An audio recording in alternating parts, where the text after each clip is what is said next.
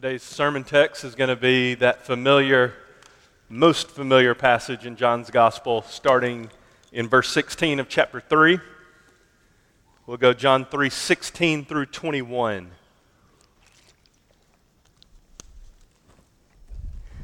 Today's sermon text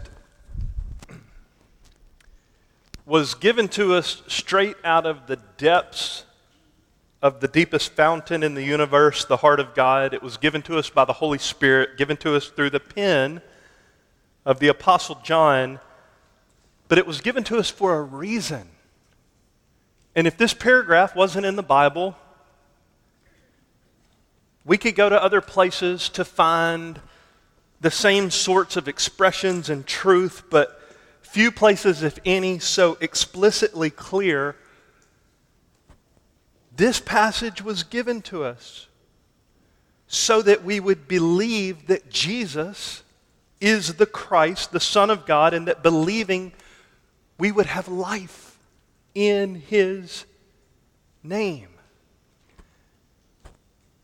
Now, over the course of the last month, I've heard plenty of challenging stories of things going on in the lives of Christians and plenty of discouraging stories of stuff happening around the world, but I want to tell you a quick story before I read this passage and pray because I believe God is one who loves to commandeer good news and give us categories of what he might do in our hearts in these moments. Here's the quick story. In the month of November, I know 15 college students who gave their life to Christ all of whom were baptized in the same church on the same Sunday three weeks ago because they heard a Bible study about God's love. And I wonder, though I assume most in this room are already born again, you're here because you already know and love Jesus. You know what John chapter 3 and verse 16 especially is about. But I don't know if that's applicable to all of you. And just like those college students who were saved over the last month and baptized just a few weeks ago because they heard a Bible study on God's love, I just want to simply say to you today God loves you. John 3:16 through 21. I'm reading from the New American Standard. Listen to God love you. For God so loved the world that he gave his only begotten Son, that whoever believes in him shall not perish, but have eternal life. For God did not send the Son into the world to judge the world but that the world might be saved through him. He who believes in him is not judged. He who does not believe has been judged already because he has not believed in the name of the only begotten Son of God. This is the judgment that the light has come into the world, and men loved the darkness rather than the light, for their deeds were evil. For everyone who does evil hates the light and does not come to the light for fear that his deeds will be exposed. But he who practices the truth comes to the light so that his deeds may be manifested as having been wrought in God. Now, I'm going to ask you, for your benefit and for mine, and because we're all going to go home in just a little while, I'm going to ask you to join me in real prayer. You silently, I'll lend my voice on our behalf, but I want to tell you before I pray what I'm going to ask God to do. Remind you of something you've heard a billion times, but cause you to believe it deep in your bones more than anything else you're banking your eternal hope on. Join me for real prayer before God's face before we dive into this text.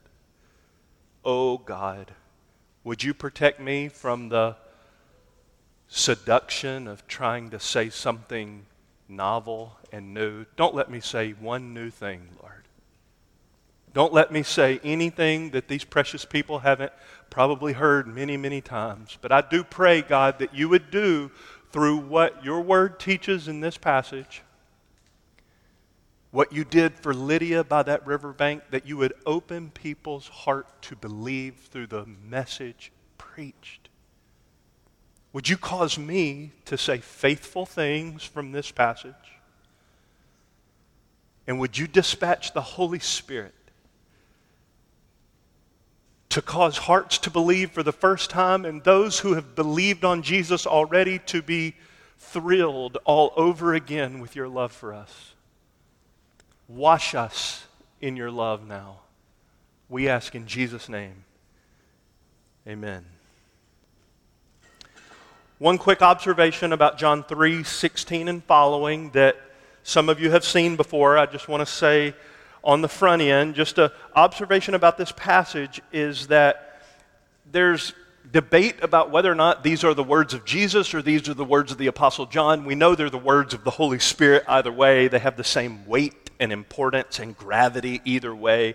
But in the New Testament times, when they used the language in which the New Testament was written, Greek, they didn't have quotation marks to say this person started talking here and they stopped talking there. So sometimes it, it, it's a matter of, of uncertainty. And so scholars are divided on this portion of John. Is it continuing the words of our Savior from verse 15? Or is it an introduction to John, no doubt under inspiration of the Holy Spirit? Giving his own meditation. Well, either way, whether John is citing the words of Jesus in verse 16 and following, or he is writing under spirit inspiration with his own meditations on God's love, the point of the passage remains the same. Now, I want to tackle it from two angles today verses 16 and 17, and then verses 18 to 21. First, the love of God, and second, true love to God. It always happens in that order. First, God's love to us, and second, our love to Him. We've used the illustration that came from the, the brother who discipled me until he died in the year 2000. I've used the illustration so many times from his poetic verse Our love is but a rising mist created by that rush which plunges to the rocks beneath and sanctifies the just. The just are made just to sanctify the Lord within our heart, that our love may be a testament to love's exquisite art. One way to know for sure that you are living underneath the waterfall of God's love is a reverberating, irresistible love back to Him. So, first, God's love to us, and second, our love to God.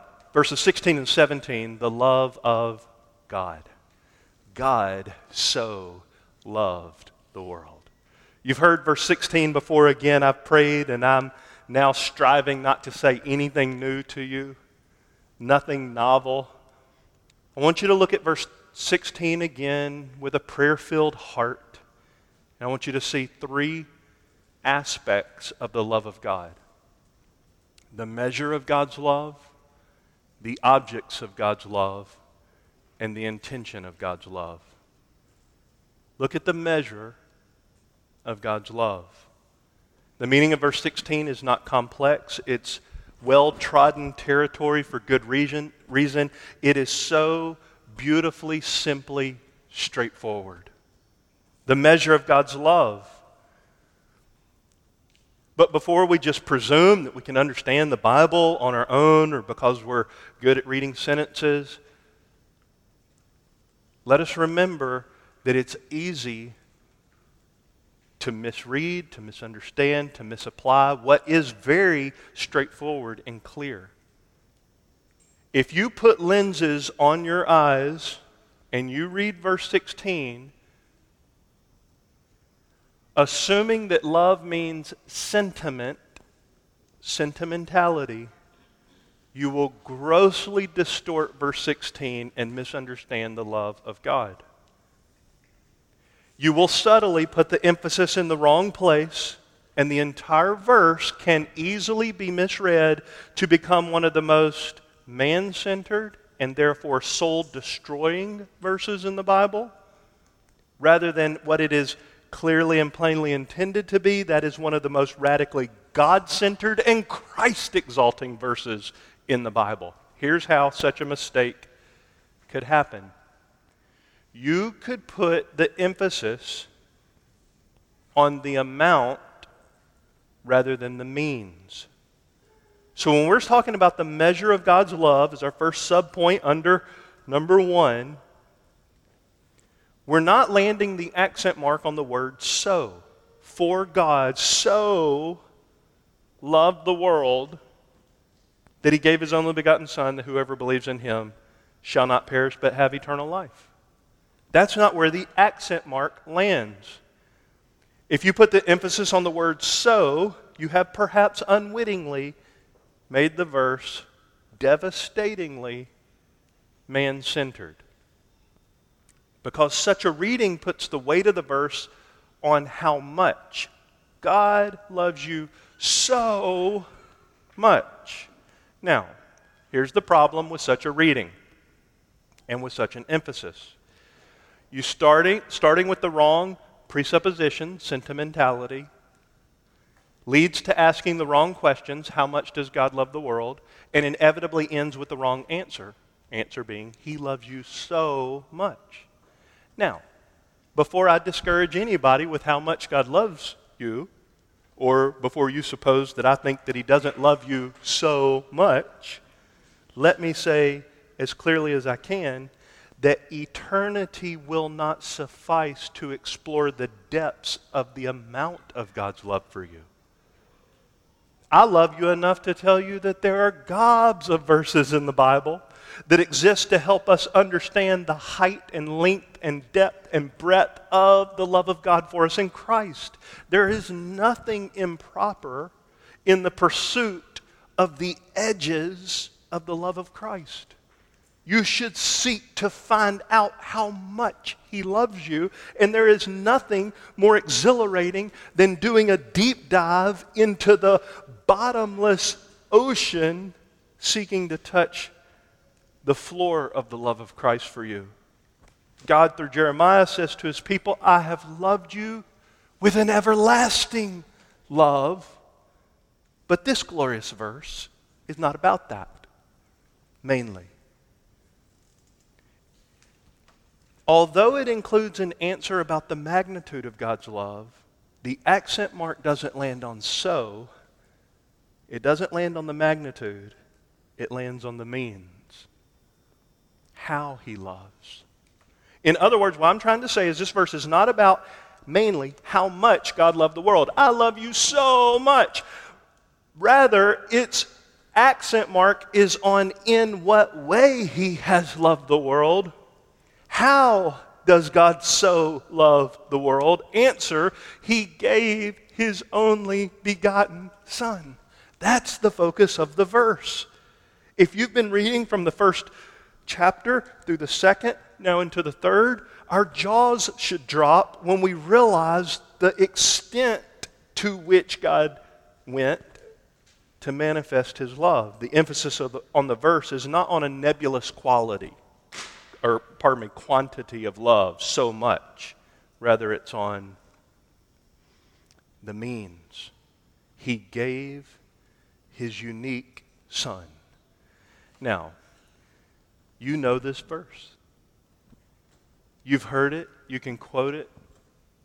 Somebody wake you up at 3 o'clock in the morning from a dead sleep, you could probably recite it verbatim. Would you prayerfully think afresh about this expression of God's love? That God so loved the world that he gave heaven's favorite. He gave the one that the angels had praised since the moment that they were conceived and created. He gave the one who has reflected back to him from eternity the brilliance of his glory, as Hebrews chapter 1 would put it, the radiance of his glory, the one who is the exact representation of his nature, according to Hebrews 1 3. The one that God gave to demonstrate his love for the world is none other than his unique, his one and only, his only begotten, his monogenes, his only begotten Son. This is the substance of his love. God gave God for you. That's love. Now, that's the first, that's a verse that uh, gloriously falls on the first Sunday of Advent for us in 2020. We couldn't have planned it this way. But God wants you to know that He loves you. Not only how much He loves you, but how He loves you. Friends, think about this. God could not have done anything to more clearly demonstrate his agape, that's the word in the verse, for you. He gave his very best. He gave his own dear son. This verse is latent with promise. It's the logic of heaven that we find in places like the book of Romans in chapter 8, where we run into verses that are so gloriously true, they're almost difficult to believe because they're so good. And if they weren't written in the Bible, it would be impossible to believe. Think about this God, who did not spare his own son, but delivered him over for us all, how will he not also with him freely give us all things? The logic of heaven works this way if God has already done the most difficult thing, given his son to be delivered over, that's clearly death for us all, then we know he's going to do anything less difficult for his people. So, John in verse 16 of chapter 3 is underlying again this logic. God loves the world so much. How do we know he loves the world? He gave the eternal Logos of John 1. He gave the one who created the universe of John 1. He gave the one who is the eternal light in John 1, who's the true tabernacle, the dwelling place of the full presence and manifest glory of God. He gave his best. So that glorious verse reminds us God so loved the world that he gave his only begotten Son. How do you know God loves you? If you measure God's love for you subjectively, how you feel, how your day is going, what circumstances and hardships you go through, you're going to incessantly doubt God's love. But if you'll put your faith in the Lord Jesus Christ and the rock solid guarantee that Jesus the Lord is the standard, He's the definition by which you measure God's love, then you'll be able to sing verses like Romans 5. For while we were, past tense, yet sinners, God demonstrates, present tense, His love for us in that Christ died for us. How do you know God loves you? He gave Jesus, and Jesus went all the way to demonstrate God's love for you in his own death and resurrection. So, first, the measure of God's love is his Son. He has given you heaven's favorite. Second, the object of God's love. This verse again is so familiar territory, it's hard to say it in a way that sounds fresh and arresting, but may God help me from trying to be novel, and may God help us all to meditate. The object of God's love, for God so loved the world that he gave his only begotten Son, that whoever believes in him shall not perish but have everlasting life. The word world is replete in this passage. It occurs three times in the very next verse. Verse 17 For God did not send the Son into the world to judge the world, but that the world might be saved through him. So, what's John talking about when he says God so loved the world? Well, if you just do a survey of John's writings, the Gospel of John, 1st, 2nd, and 3rd John, Revelation, John's writings in the Bible, you'll find he uses the word world three main ways. One is to talk about a ball of dirt, the earth. Another, he would say the world, and he would mean the world systems, the evil regime of lost people and Satan himself and all his minions, evil world systems. And then third, he would use the word world to talk about humanity. So the earth, the world systems, or people. Earlier in the Gospel of John, we find in chapter 1, verse 10, Jesus was in the world, and the world was made through him, and the world did not know him. Do you hear how that's using the word world various ways in one verse? He was in the world, the world was made through him. That's the ball of dirt and all it contains. And the world didn't know him. That's not the ball of dirt, that's the people on the planet. God so loved the world. Well, to understand what he's talking about in this verse, the same person who wrote that, that sentence, God so loved the world, wrote this sentence Do not love the world. 1 John 2:15. So clearly uses the word world in different ways. Many of you know where we stand as pastors and elders and as a church, therefore, on our understanding of God's total prerogative in salvation. And this verse, I do not believe, is seeking to parse out for us precisely which people God's talking about. Meaning, don't smuggle this verse into some theological system. John is not going to mince words as we continue to march on, chapter 6 in particular, about parsing people out. In this verse, I believe he wants you to be overrun by the avalanche of God hunting you down in his love and mercy. He's blanketing humanity, I believe, in the heart of God. And if you have any hesitation with this sentence, then I lovingly commend it to you. And if you say this sentence carelessly, then I lovingly commend it to you. This sentence ought to cause you to be troubled and exhilarated at the same time. God loves you. Nothing could be more absurd. Nothing should be more shocking to your ears. But we live in a day that has so relegated the love of God to mere sentiment and Hollywood theatrics that we're not shocked and we're not riveted because we think down deep in our core, of course, He loves me. Why wouldn't He love me? I mean, look at me. After all, I, mean, I can understand why God might not love him or her or them, but me? Of course, He loves me. Which is reflective of a total ignorance of who God is and what sin is and what salvation costs. But I want to say to you unapologetically and without stuttering, and I mean it as deeply and biblically as I possibly can.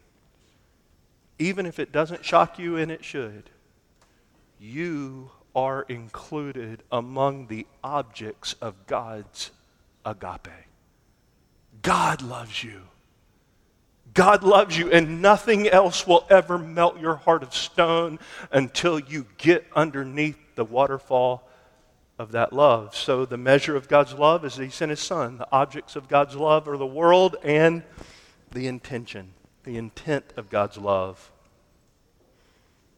God so loved the world that He gave His only begotten Son, that whoever believes in Him shall not perish, but have eternal life. Oh, beloved, the intention of God's heart, the purpose, the plan, the design, the intent in sending his son was that all of the whosoever's in the world who would rest all their hope upon this one, his son, who would believe upon the Lord Jesus, would have, present tense, eternal life. What does it mean to believe? we just talking about mental assent. I agree. We're talking about some kind of rational logic. The Bible does not remove ration and logic and reason from faith, but that can't be all that it is. I love Richard Phillips' beautiful, biblical, faithful description of believing. Here's what he says Faith is having our eyes open so that we see Jesus for who he is. Whoever believes, import Phillips' description, whoever has their eyes open to see Jesus for who he is has eternal life. They will not perish. Who is Jesus? What think ye of Christ? This is the question of questions. Have your eyes been open to see Jesus for who he is? I'm not talking about the Western, modern, lucky rabbit foot Jesus. I'm not talking about the pray your prayer, go to heaven when you die, live however you please from now to then, Jesus. I'm not talking about the Jesus of the 21st century that wants you healthy, wealthy, and wise. Have your eyes been open to see Jesus, to quote Phillips again, for who he is? Whosoever will look upon Christ for who he is and entrust themselves to him as your exclusive hope for life with God forever will never, ever perish. That's impossible. But is guaranteed to have eternal life. Believing on Jesus in verse 16 is dependent on what Jesus said in the previous verse. Verse 16 starts with the word for. For God so loved the world that he gave his only begotten Son, that whoever believes in him shall not perish but have eternal life. What did he just say in the previous verse? As Moses lifted up the serpent in the wilderness, so the Son of Man must be lifted up. There's only two musts in the first 16 verses. You must be born again. The Son of Man must be lifted up. How are you born again? The second must. When Jesus is lifted up on the cross and becomes a curse for you, takes your curse from God in your stead as your substitute, as a sacrifice in your place, which God demands for our sins to be dealt with and for his honor to be upheld, so that God still gets to remain God and become my friend Jesus had to be lifted up. He had to be sacrificed, not for his sins, but for mine. God so loved the world that he gave his only begotten Son, that whosoever believes in him, what him? The him of verse 14 and 15, who was lifted up as a curse for me on the cross of Calvary, and who rose again from the dead, proving that God accepted his sacrifice even for a rebel as wicked as me. God is both just and justifier of anybody who has faith in Jesus. He doesn't have to stop being God to become my friend because Jesus is some kind of wonderful Savior. And if you'll trust Him, you'll never perish and you'll be saved. There's two wonderfully negative purpose statements in verse 16 and 17 about the sending of God's Son into the world. One is so that you would never perish. In light of verse 14 and 15, we can put it together this way Jesus perished so that you would not have to. In verse 17, you'll never be judged, that is, condemned, finally. Perish in hell forever will not happen to those who believe in the Son. Verse 17 tells us the reason that God did not send Jesus, not to judge the world, and the reason that he did send Jesus, but that the world might be saved through him. Not judge the world, that one ought to bother us too. The intent of God's love in sending his son, we're told in verse 17, is not to judge the world, or verse 16, so that people would not perish. But if you just keep reading John's gospel, you're going to have to have some answers for verse 17. Because chapter 5, verse 27, and chapter 9, verse 39, and I could give other examples, Jesus said he came to judge. But right here in verse 17, it says, God did not send the Son into the world to judge the world, Later in the New Testament, Paul's going to mince no words in asserting that Jesus of Nazareth, the risen king of the universe who got up from the dead, is going to be the man, singular, that every person who's ever been born is going to be judged by. Acts 17. In the book of Revelation, John repeatedly argues that Jesus is the judge of all humanity. Verse 17 says he didn't come to judge the world,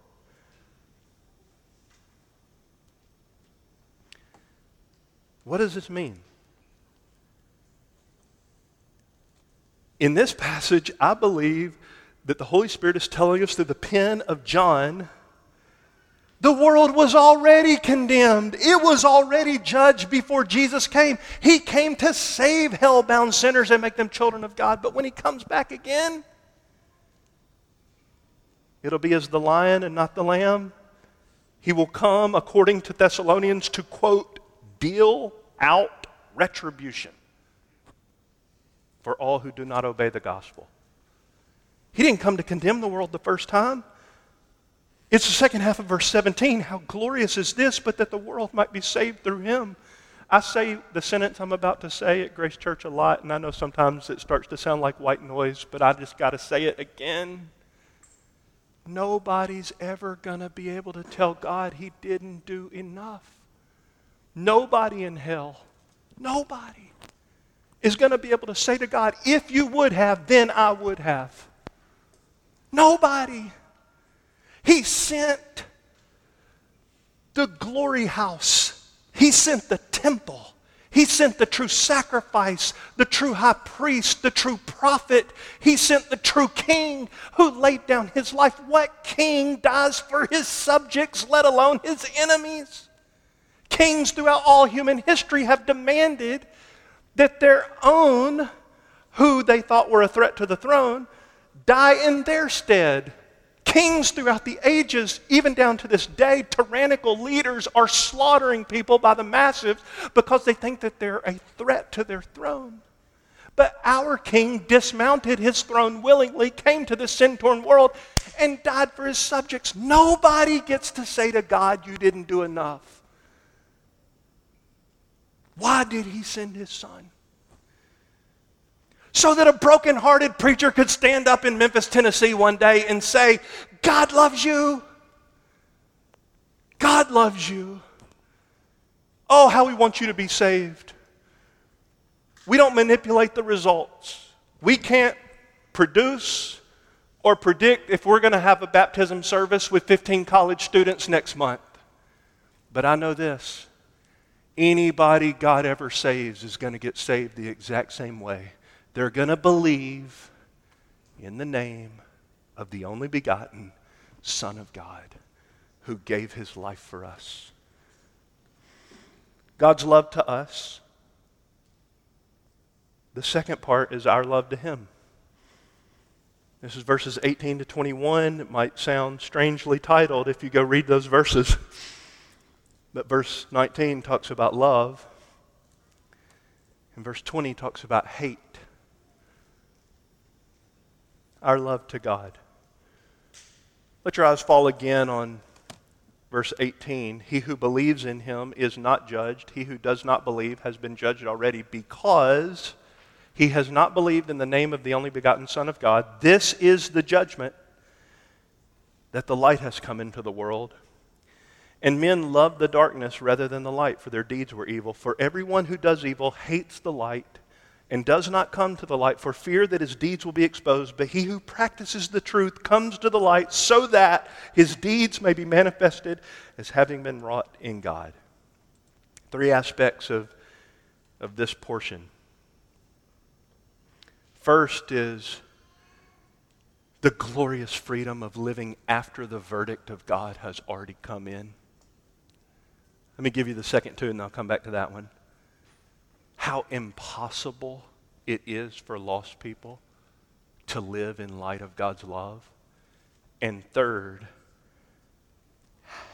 what a bliss of living underneath God's love so as to make God, not me, look glorious.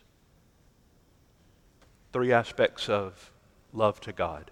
The second is kind of a misnomer because it's the impossibility of living in love to God. But A, B, and C. A, first, the glorious freedom of living from an awareness that God's verdict is already in.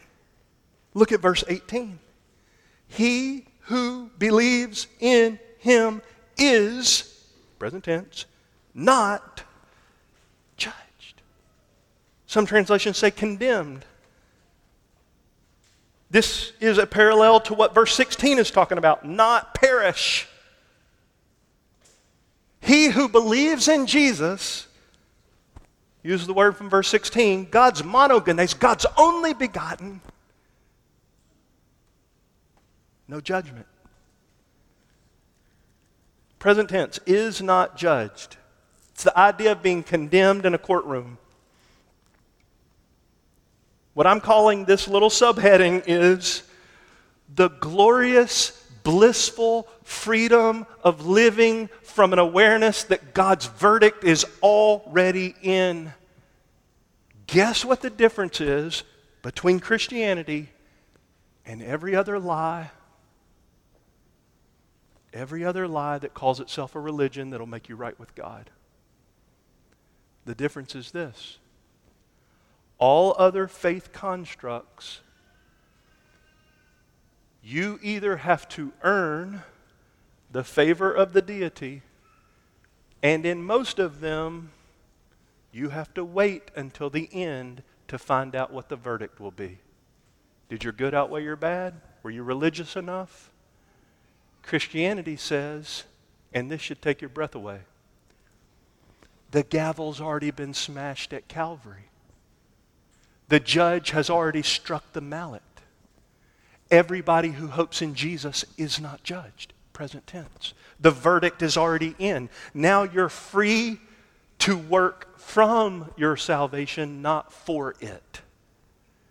You are free in the love of God because the verdict is already in. The gavel of heaven has already been smashed on his son at Golgotha for your crimes. You are now justified before God by faith in his son who is judged on your behalf. The anvil has been dropped on the king of glory, and God simultaneously stoops down and kisses you on the cheek and says, You're free.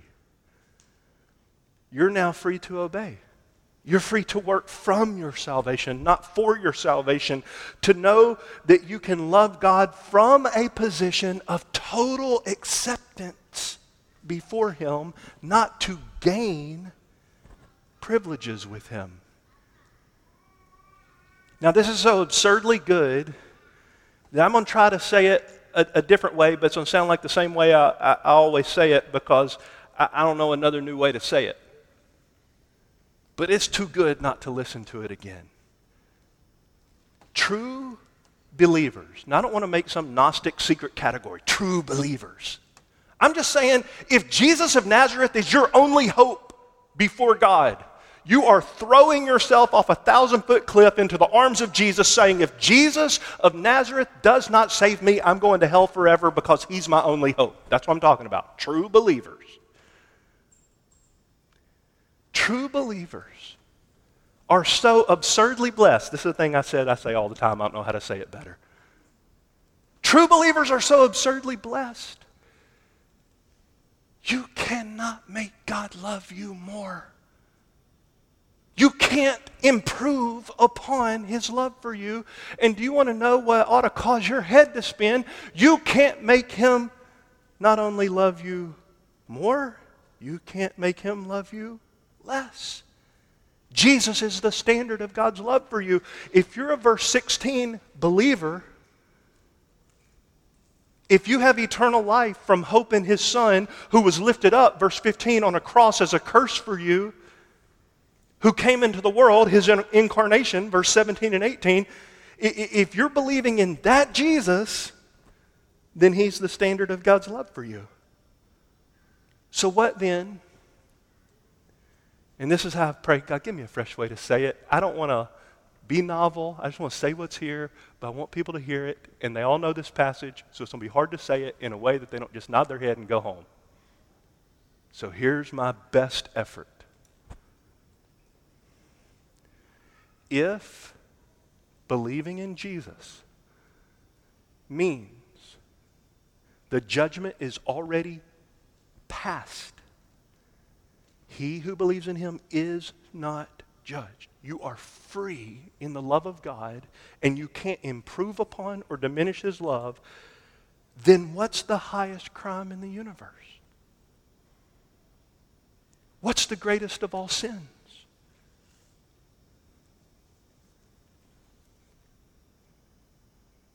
It's being committed right now by most of the people alive on earth. It has been committed for an entire lifetime of almost every person who has ever lived on earth. It will be committed from birth until death by almost every person who is yet to be born. What is the highest crime in the universe that is being committed by huge swaths of humanity in every generation? It's in verse 18. Not believing in the name of the only begotten Son of God. If He's the only way to be made right with God, if He's the only way to have the standard of God's love for you guaranteed for eternity, to not perish, then to not believe is the highest crime you could commit. It's the same word, only begotten, monogenes. It's a different form of the same word in verse 18 and verse 16. Not believing in the name of the only begotten Son of God. Man, what a sobering insight into God's eternal vantage point. So many verses of the Bible, the vast majority of verses in the Bible, are the human vantage point trying to see God. And oh, what a gift. But precious few of the verses are God's vantage point, allowing us to see from His perspective. God who exists outside the confines of time, the eternal I am, who lives in the eternal now, Verse 18 says, He who does not believe in his Son has been judged already because he has not believed in the name of the only begotten Son of God. Judged by who? God.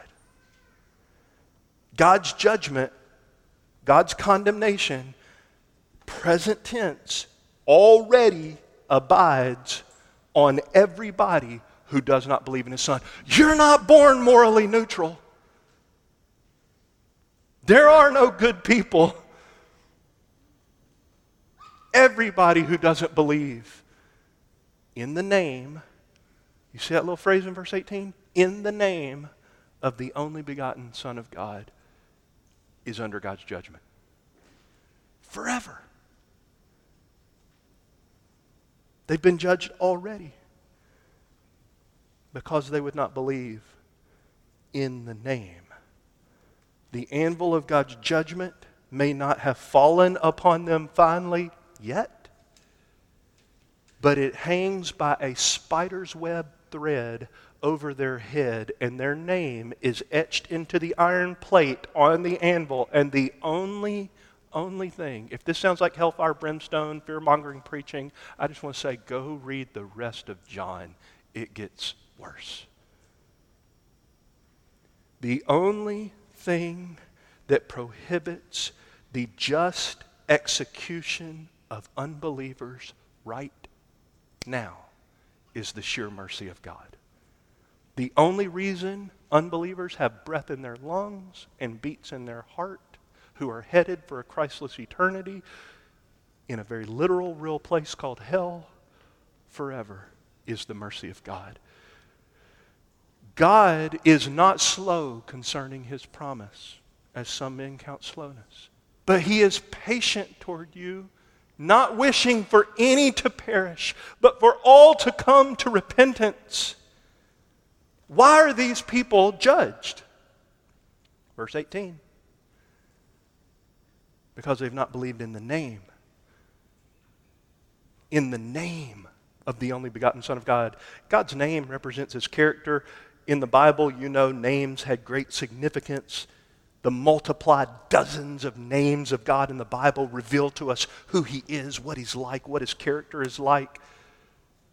Not believed in the name, not taken refuge in the name, not hidden in the name. It reminds us of the opening, declaration in John's Gospel, chapter 1, where we're told how Jesus makes people children of God. John 1:12, but as many as receive him, to them he gave the right to become children of God, even to those who believe in his name. Why was the Gospel of John written? The whole book. Many other signs Jesus performed, but these have been recorded so that you may believe that Jesus is the Christ, the Son of God, and that believing you may have life in his name. Why will the masses of humanity perish forever? According to verse 18, they have not believed in the name of the only begotten Son of God. Well, verse 19 and 20 tells us that second aspect. In verse 21, the third aspect of, of love to God. This is one that I said that was ironic, and it's it's just simply this it's impossible for believer, unbelievers, pardon me, it is impossible for unbelievers to live in a way that basks in God's love. Verse 19, the judgment has come. Light has come into the world, and men love the darkness rather than the light. The problem with the hearts of lost people is not that they don't love, but that they do vehemently love all the wrong things. It's like a fruit tree produces a certain kind of fruit. That's because of what it is. It cannot do otherwise. Lost people love their sin. Why do lost men and women and boys and girls love their sin? Because that's who they are. It's their nature. Like swine returning to the mire, lost people love, love their sin. Verse 19 and 20 are an indictment on all who suppose themselves to be good people. As I said, lost people love their sin. According to verse 19, they relish the darkness. They wish that Christ had never come. They do not want the light. Darkness is their choice companion. They would rather coddle, according to this passage, their evil deeds in the darkness than to live in the light of Christ in his presence. Verse 19 tells us plainly that the judgment of unbelievers is this they love darkness rather than light. And the light is not just an abstract series of wavelengths of photons, it's Jesus. They love darkness rather than Jesus. They don't love light. They don't love Him. They don't love His presence. They don't love purity and holiness and all that God grants to us in His enabling grace to live for His glory. Lost people do not love Jesus. No one can say Jesus is Lord except by the Holy Spirit. The light John's writing, writing about is the same light he was talking about in chapter 1. In him was life, and the life was the light of men. Or John 1 9, there was a true light which coming into the world enlightens every man, exposes everybody. Do you want to know what God says is the reason that lost people love darkness and won't come to the light? Twofold. Verse 20, they hate the light. And verse 20, they fear their deeds being exposed. That's the bottom line. They hate the light. That's God's word. Lost people are not indifferent to Jesus, they hate him. The only difference between us and the crowds that cried for his crucifixion is that we would have done it earlier and more vehemently. Lost people who don't entrust themselves to the Lord Jesus hate him, verse 20. They hate the light, and they hate him because they have a love of self, which fundamentally manifests itself in fear of their evil deeds being exposed. I have very, very bad news today for people who will not believe in the name of God's only begotten Son and have eternal life. Twofold. Number one, you're going to stand right in front of Him It's this Jesus whom you hate, whose light you don't want, who you will not be able to escape. Hebrews 4, Revelation 1, I could go on, say, says that Jesus is the very one before whom you will stand. Number two, you will be fully exposed. Acts 17, through a righteous man, the risen Lord Jesus. So hating him and loving darkness are not going to end well for anybody because everyone is going to stand in front of what Revelation 1 calls his eyes of fire and will be judged by him. Lost people love darkness and hate light because they're dead in their trespasses and sins, and it's impossible for them to live unto God because they're spiritually dead. Finally,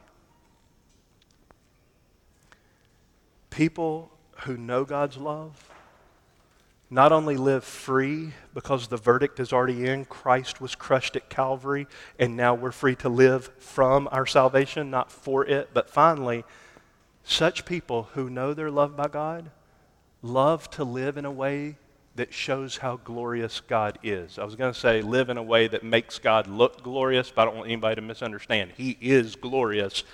People who know His love want everybody to see how glorious he is. That's verse 21. He who practices the truth comes to the light so that his deeds may be manifested as having been wrought in God. Why do we come to the light? So that our deeds may be manifested as having been wrought in God. Why do we come to the light? So that everybody can see that God is the one who's done the work. This is the Christian life. This is the blessed life. It's not lived perfectly by any Christian. Christians aren't good people who know how to live life in a clean way.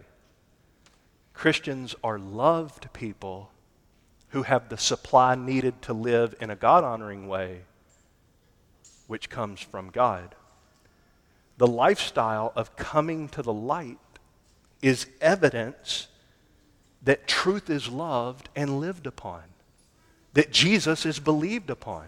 The phrase in the New American Standard in verse 21 he who practices the truth, that's just a a Semitic way, New Testament culture way of saying living faithfully, living according to God's word. He who walks in accord with the word of God loves to come to the light because that person wants God to get the glory for empowering us to live in a way that, that honors Him. So, the ultimate reason people who are born again walk faithfully according to God's word and love the light and therefore habitually keep coming to the light. You, you gravitate toward what you love. The reason we just keep coming to the light and walk faithfully according to God's word is according to verse 21 because we love to bring glory to our God. This is what Jesus talked about. Let your light so shine before men that they may see your good works, and God gets the glory. Glorify your Father who is in heaven. So, when anything good is accomplished through a believer, God's children have a involuntary impulse. When anything good, spiritually good, truly good, God honoringly good is accomplished in and through somebody who believes upon the Lord Jesus, such people, God's children, want everybody to know that's a result of God working in me. That's God's enabling grace. That's not me being a good person. That's God at work in me. He who practices the truth comes to the light, so that his deeds may be manifested as having been wrought in God. Do you see how radically God centered love? God, he didn't consult with anybody. He loved the world. He gave his only begotten Son. How this radically God initiated love in giving Christ to die in our stead and to be raised again for our everlasting life. Do you see how this radically God initiated love is radically God centered in the lives of his people in verse 21? So that his deeds may be manifested as having been wrought in God. So, I stop here. A heart that was once dead and hated the light and loved evil that's what the passage says, is now somehow bursting with life unto God, regeneration, love to Christ, the power of the Holy Spirit, that's the wind blowing, nourished by the truth, obedient from the heart unto God, so that all of life is now a living testimony, a sacrifice that we belong to Him. How does that happen? John's word is believe. Believe on the Lord Jesus, the one who in verse 14 was lifted up as a curse so that you could be healed. The one in verse 15 is the definition of God's love for you. The one in whom God promises that if you will hope in him, you will never perish, you'll never be condemned. Verse 16, 17, and 18. You'll have the light of Christ's presence available to you always. You can live in the light. And in verse 19 and 21, ultimately, you can live in a way that shows how great and glorious your God is until you get to be in his presence forever. That's why we entitled this whole sermon series, Believe and Live. That's what the Gospel of John is about. Let's pray. Father, thank you for Jesus. Oh, don't let us miss Jesus.